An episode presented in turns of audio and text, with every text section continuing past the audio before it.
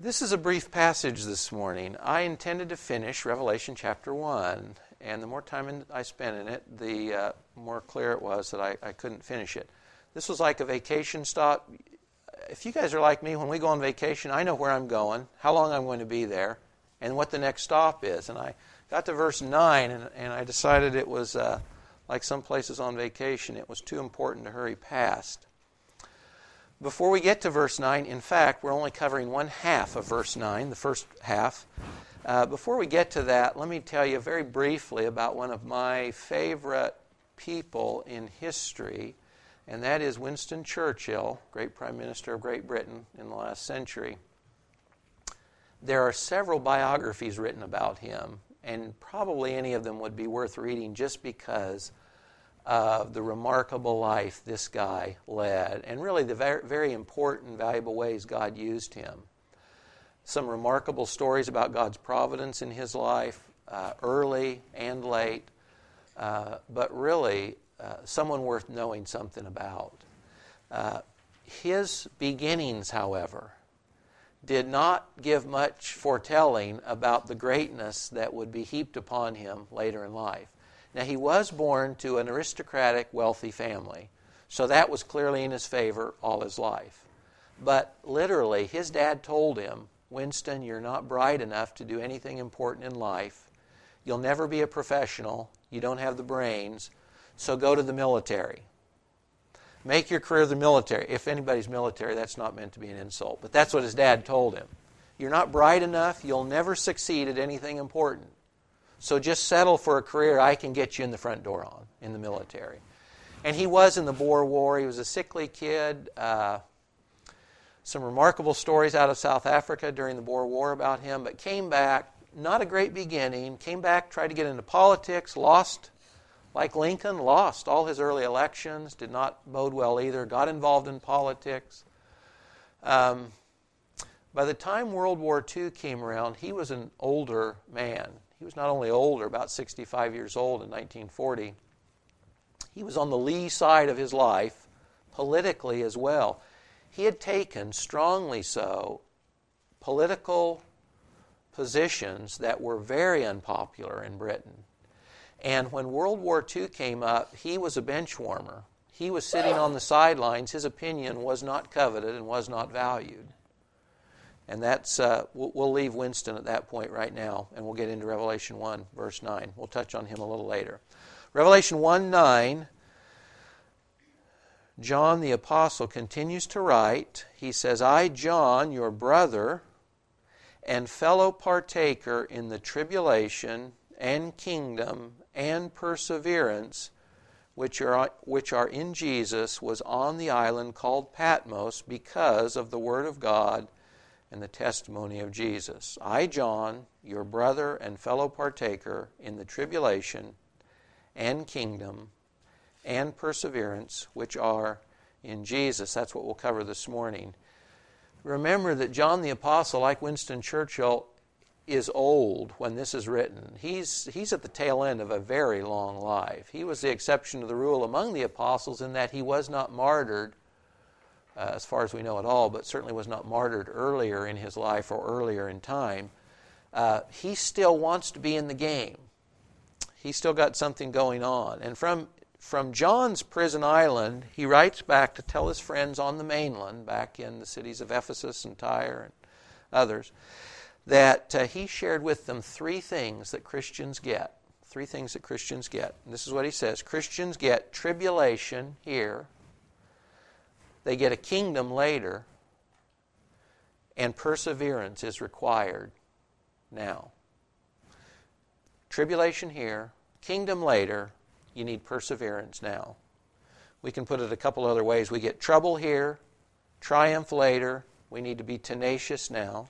We get sorrow here, we get sovereignty later, we need to be steadfast now. You can frame it any way you want, but we've got these three things. He says, as your brother, in Christ, because you're in Jesus and so am I, he says there's three things that we get. These are them.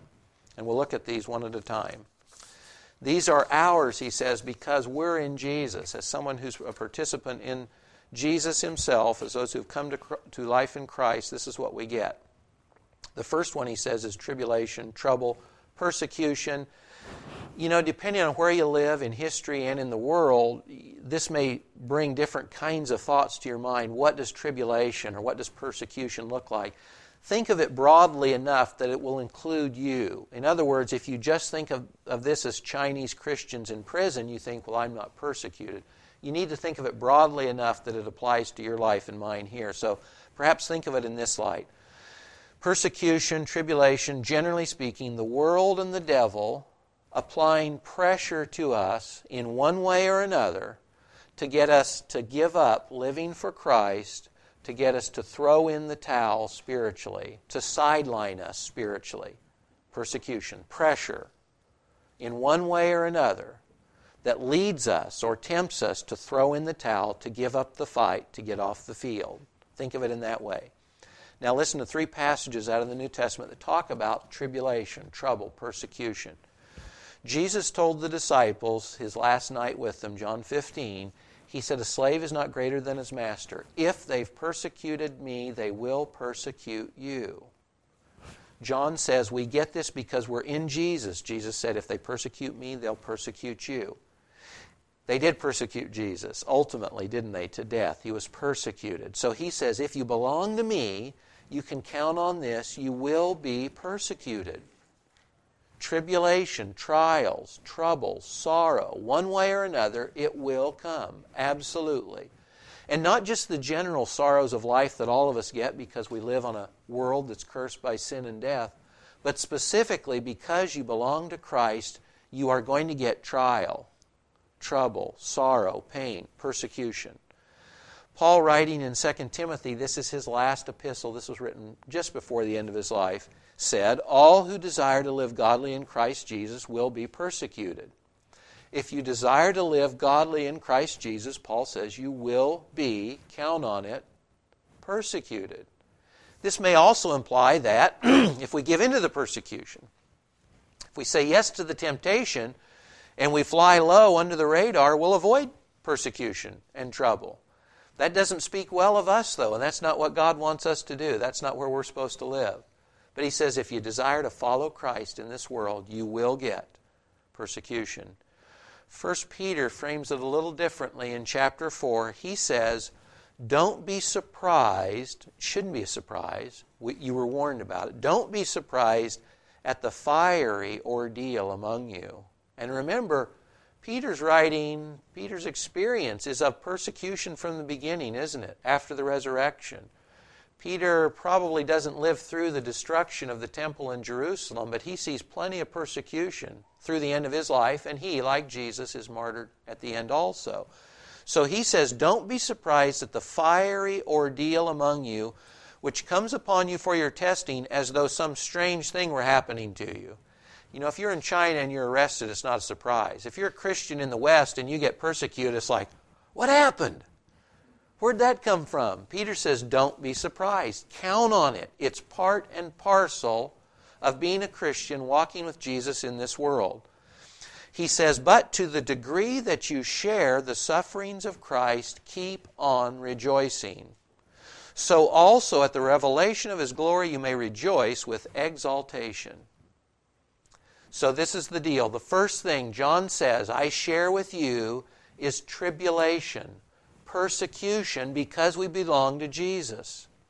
It's not a surprise, it's a given. Peter says, rejoice in it. James says the same thing. In some ways, these texts and others imply that it's to the degree that we share persecutions for Christ now, it's to that degree, so to speak, that we'll share his glory later like the guys on Chris's football team, they've, sh- they've shared the shame, so to speak. They've shared the losses. But then when they get the victory at the end, those earlier losses become part and parcel of, of their communion together.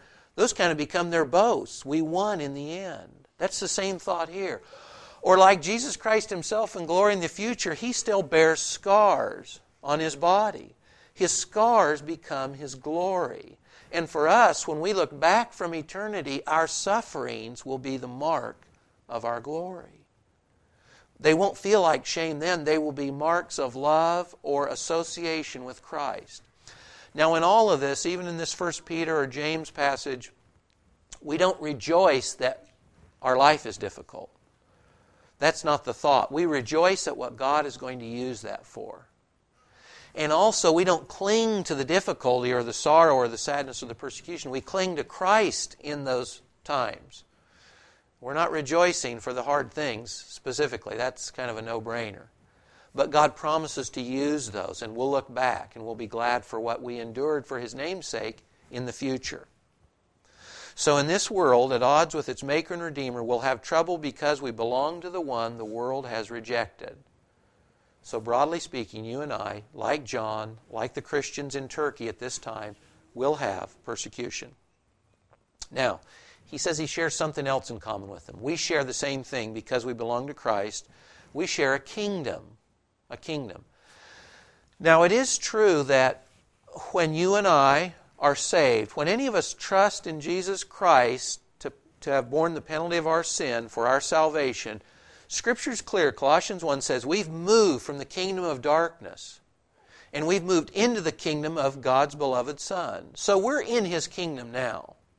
That's not what we're talking about here, though. And John may imply this aspect in this passage also. You're in His kingdom now. But when you look at this passage and others coming up following it and others in the New Testament, we want to have this sense of what we're going to. And I think that's the primary sense in this passage. Right now, John says, what we share together as those who know and follow Christ is trouble in this world. But we will share in the future his kingdom.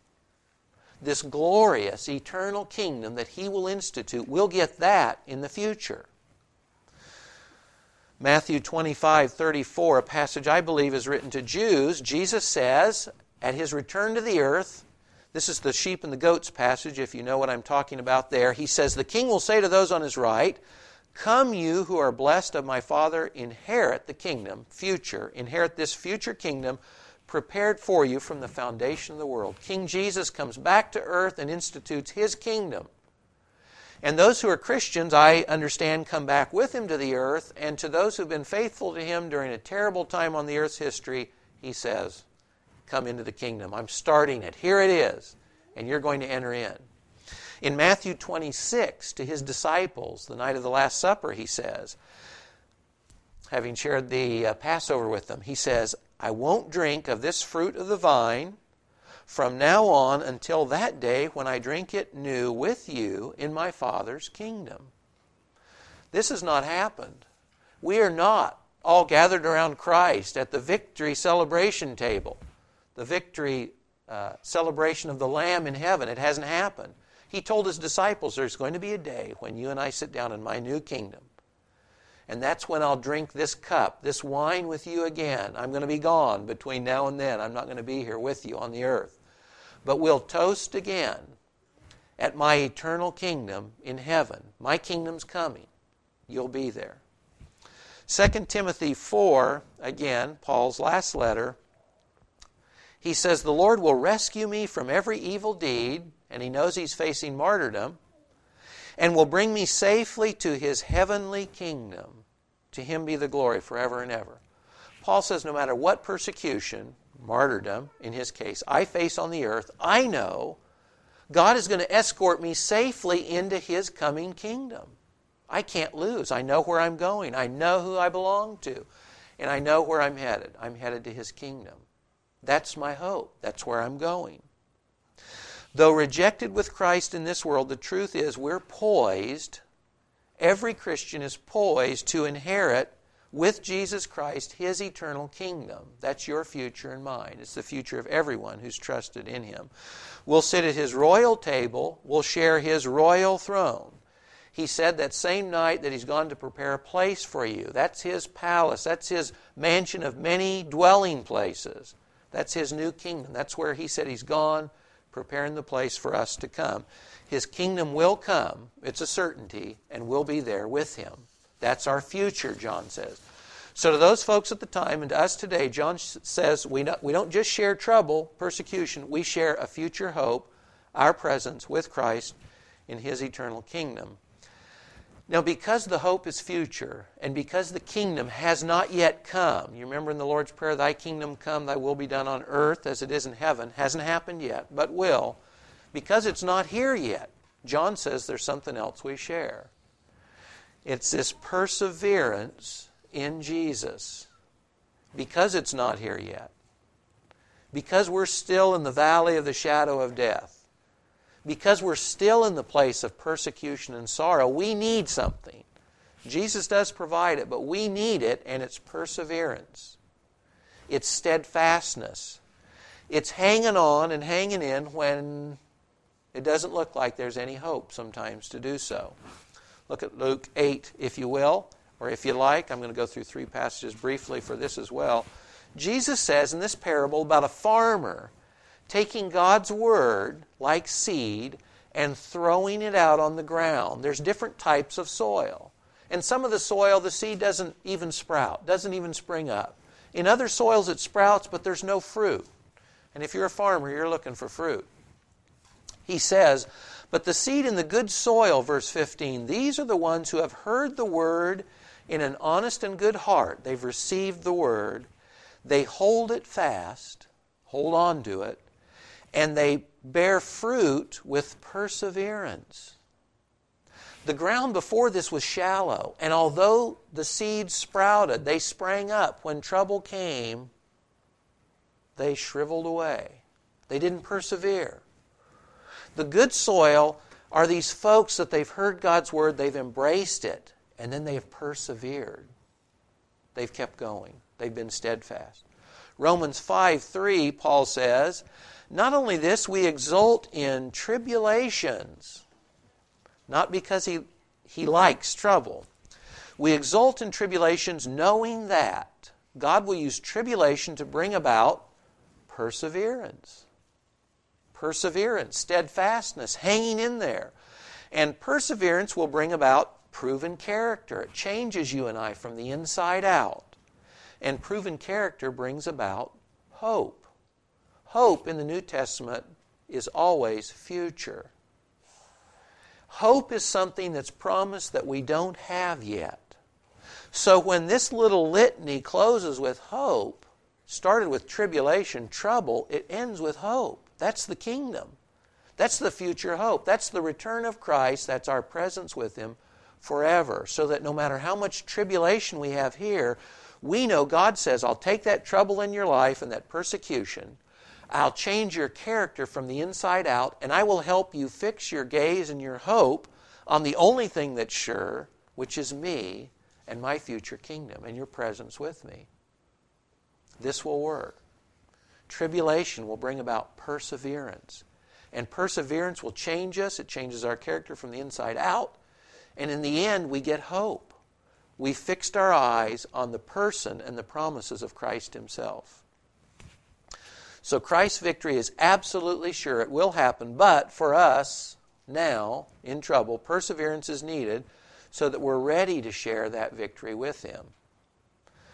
Satan, the enemy of Christ and of your soul and mine, seeks to distract us, to discourage us, to get us to give up, so that we forsake the contribution Jesus wants for you and I to make in this long battle between heaven and hell. Listen to a couple passages related to this. Romans 8 18, Paul says, I consider, I've thought about it, I've molded over, I've come to this conclusion. I consider that the sufferings of this present time, and he suffered a little bit, are not worth being compared with the glory that's to be revealed to us. Think about Paul's life. He is stoned, he is beaten, he is starved, he is shipwrecked, he is imprisoned multiplied times. He says, trouble without, pressures within. And he says, nothing that I've suffered is worth being compared with the glory that will be revealed to us. He knew both sides. He had also been to heaven, 2 Corinthians. Some of it he tells us a little bit about. And the rest he says, I saw things and I heard things that I'm not even allowed to tell you. But this guy, knowing suffering in ways you and I probably never will, but also knowing the certainty of what heaven looks like and what presence with Christ in the future will look like, he says, don't even think about the sufferings, not even worth worrying about. Or in 2 Corinthians 4, he says, momentary light affliction. Again, think of his perspective momentary light affliction. We might think this is Paul playing golf at the country club. Momentary light affliction from his perspective beatings, imprisonments, loss, betrayal, you name it. Momentary light affliction producing for us an eternal weight of glory far, beyond all comparison. So, with John, Paul's saying the same thing. We've got trouble now. We've got trials, sorrows, setbacks. But we've got this hope, this certain expectation of Jesus bringing in His kingdom and our presence with Him. And he said the certainty of that and the value of that is so great that it eclipses any suffering you and I can ever have. This, this is the perspective we've got to get because, as you know, and if you haven't experienced it yet, you will if you're a Christian, life will throw you all kinds of trouble. And the devil and the world will pressure you and tempt you and attempt to throttle what God wants to do in you and through you all your lifetime. And if you and I don't have some glimpse, some light at the end of the tunnel, you will give up. You'll quit. So John's trying to remind them, and Paul's trying to remind us there's hope. There's something worth surviving through. There's some reason worth keeping going, to continue to persevere, to be steadfast, not to give up. Listen to Paul's last words out of 2 Timothy 4. Our men's group studied this Saturday. This is Paul writing to a timid young church leader that he's trying to pass the baton of leadership to. And this is what he says at the end of his days, at the end of his life. 2 Timothy 4 6, Paul says, I am being poured out like a drink offering. I'm like the wine in the cup being poured over the altar. My life is almost gone. The time of my departure has come. I have fought the good fight.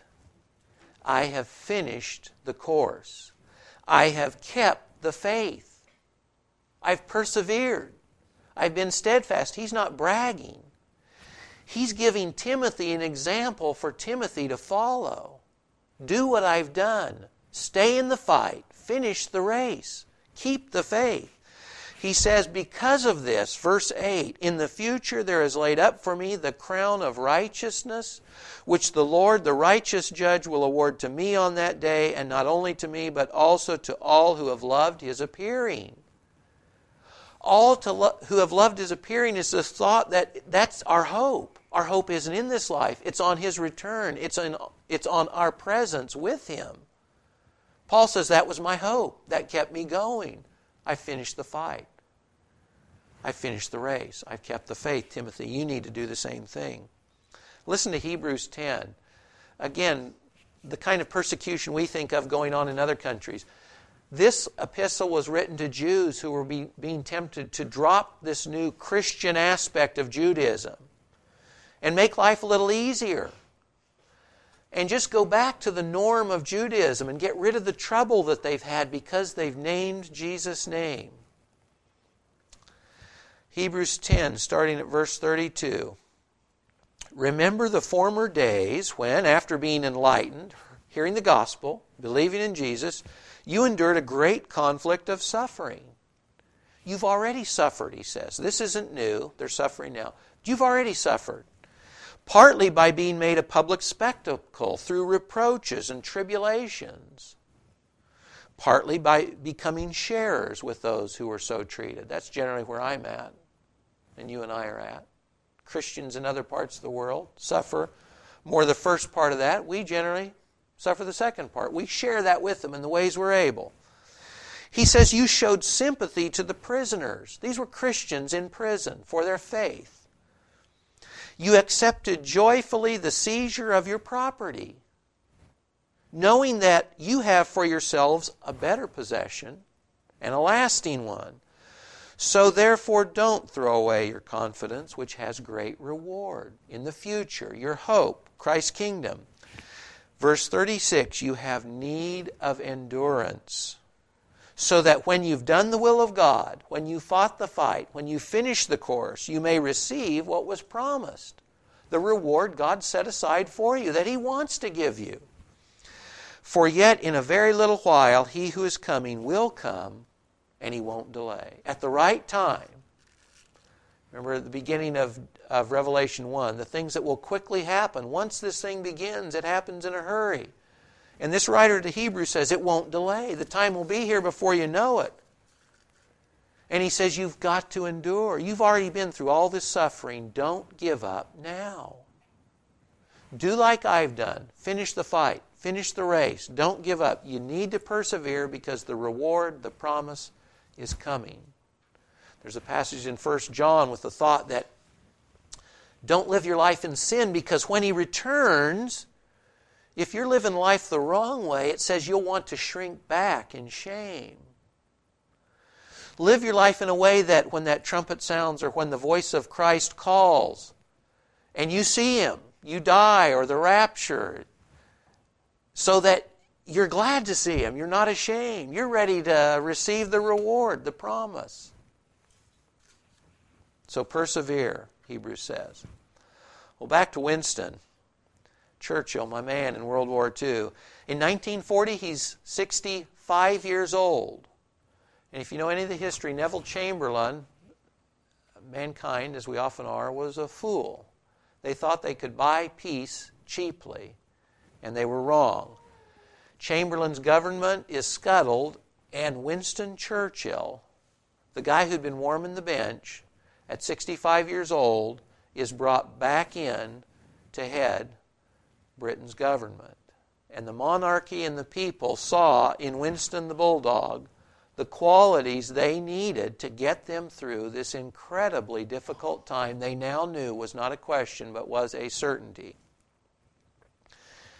In 1940, Germany is already in France and Belgium, and Poland is history, and there's no doubt about where they're heading and what their goals are now. And nothing has stopped them when he takes over. Let me read to you two brief excerpts from two different speeches he made. One is May 13th, 1940. He said a phrase repeatedly on this day that he's well known for, but he said, with Germany advancing into Europe and the reality settling in, we're in for a long, long, hard battle. He said, I have nothing to offer but blood, toil, tears, and sweat. This sounds like Jesus saying, I promise you persecution, blood, toil, tears, and sweat. Same thing. He says, We have before us an ordeal of the most grievous kind.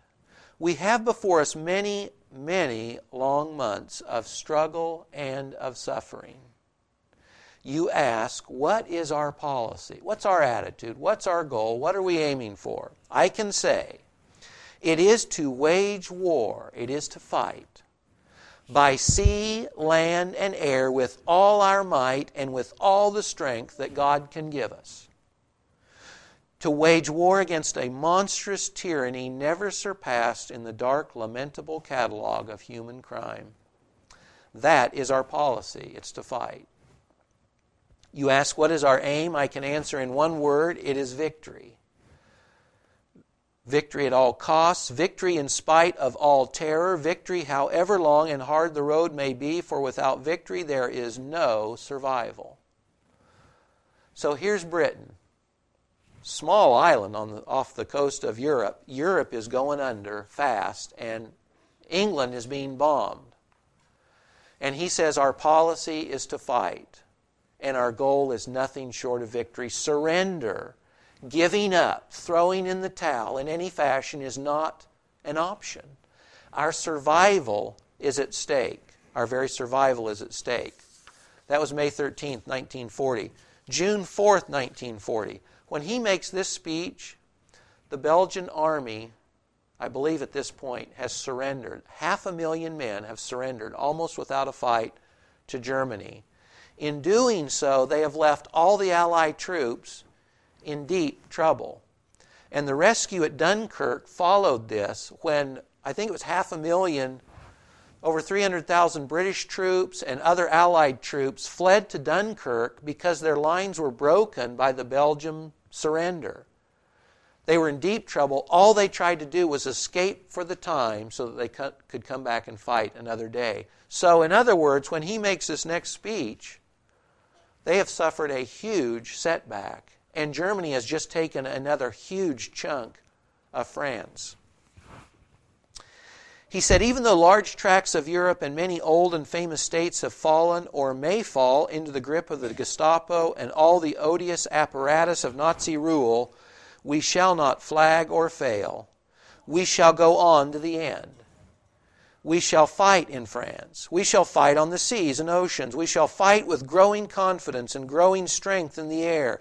We shall defend our island, whatever the cost may be. We shall fight on the beaches. We shall fight on the landing grounds. We shall fight in the fields and in the streets. We shall fight in the hills. We shall never surrender. And even if, which I do not for a moment believe, this island or a large part of it were subjugated and starving, then our empire beyond the seas, armed and guarded by the British fleet, would carry on the struggle until, in God's good time, the new world, with all its power and might, steps forth to the rescue and the liberation of the old. These were words, these and many like them were words that kept Great Britain, this little British isle, from giving up in this long battle, and you figure 1940, they still had four to five years of hell to pay before they got to victory. But here was Churchill who comes in and says, Nothing but fighting and victory is an option. We will accept nothing less. He said, Whatever the cost, no matter the cost, we will fight on. We won't give up. Again, they just seen guys throw in the towel. They had seen the effect it had on those around them. Their soldiers were blessed. It was God's providence that saved all these guys from Dunkirk back to England so that they could come back later and fight. But he said, Our policy is we're fighting. We're in this, no matter the cost. We will not give up. Churchill's famous for a speech towards the end of his life in which he simply said, Never, never, never give in, or never, never, never give up. That was it. That was his bottom line. Retreat is not an issue, surrender is not an option. With Paul, he says, We're going to fight the fight, we're going to finish the race. And here's John telling these Christians, and you remember the days, once these apostolic days and the days that follow. I mean, we look back and you read Foxe's Book of Martyrs or others, the persecution is, in my mind, unimaginable.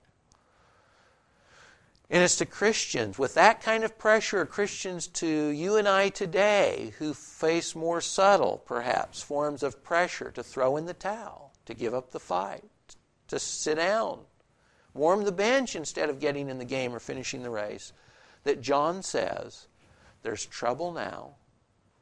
There's a kingdom coming, though, and so you've got to persevere. You've got to remain in the game.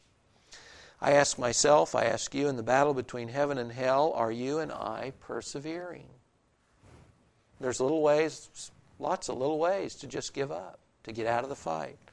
Are we as determined to win in the eternal battle as Churchill was to win in the last great world war? He understood the cost of defeat, and he said this is not an option.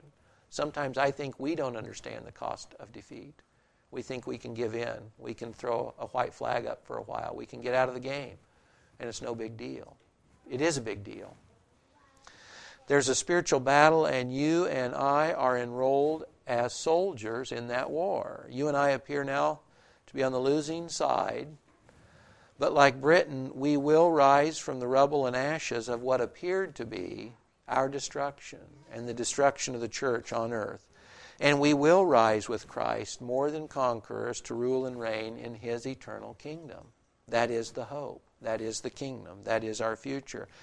I'm convinced that you and I today need to make up our mind that with John the Apostle and with Winston Churchill, we're going to endure the trouble, we're going to endure the temptations, we're going to shrug off the allure of giving in or the thought that we can somehow not fight, not persevere. We've got to make up our mind today, and we have to make up our mind tomorrow, and then the next day of what our attitude is going to be. And here are these two old guys still in the fight. John the Apostle on the island, Winston Churchill called back into the game at 65. He's 70 by the time the war is over. These are guys, seasoned guys. They've seen a lot, they've been through it all, and they say, don't give up. Stay in the fight. Don't give in. Fight the fight, finish the race. It'll be worth it in the end in Christ's kingdom. Let's pray. Father, it is easy and the temptations are routine to give up, even in little ways in our life, to get out of the fight, to get out of the race, to say we're not going to bother persevering or being steadfast in one way or another. And Lord, there are persecutions and pressures, sometimes blatant and sometimes subtle, that encourage us to give up, to give in. Father, help us to make up our minds today that we are in the race to the end, that we are in the fight to the end. Lord, for Churchill and others in World War II, the stakes were incredibly high, but Father, they are much, much higher in your kingdom. There are people who don't yet know you who need to hear the gospel, and it's by people like us that you do that. There are people who need encouragement and support, and you mean for us, like John did, to be that means of support. Father, there is a glorious celebration to come in your presence when you'll pin badges of honor and crowns of righteousness on those who have faithfully followed you on this earth, and we want to be among that number. Father, I pray that you'll help us jettison anything, any sin, any temptation, any thought that would keep us from, with John, persevering to the end. God, help us to value you and to hold the hope of our eternity with you so high that with Paul we can say it was momentary and it was light and it wasn't worth being compared with what is coming. And Lord, ultimately, we don't trust ourselves in any of this. We ask your Spirit in us to keep the fire of courage and steadfastness lit and bright. In Jesus' name, amen.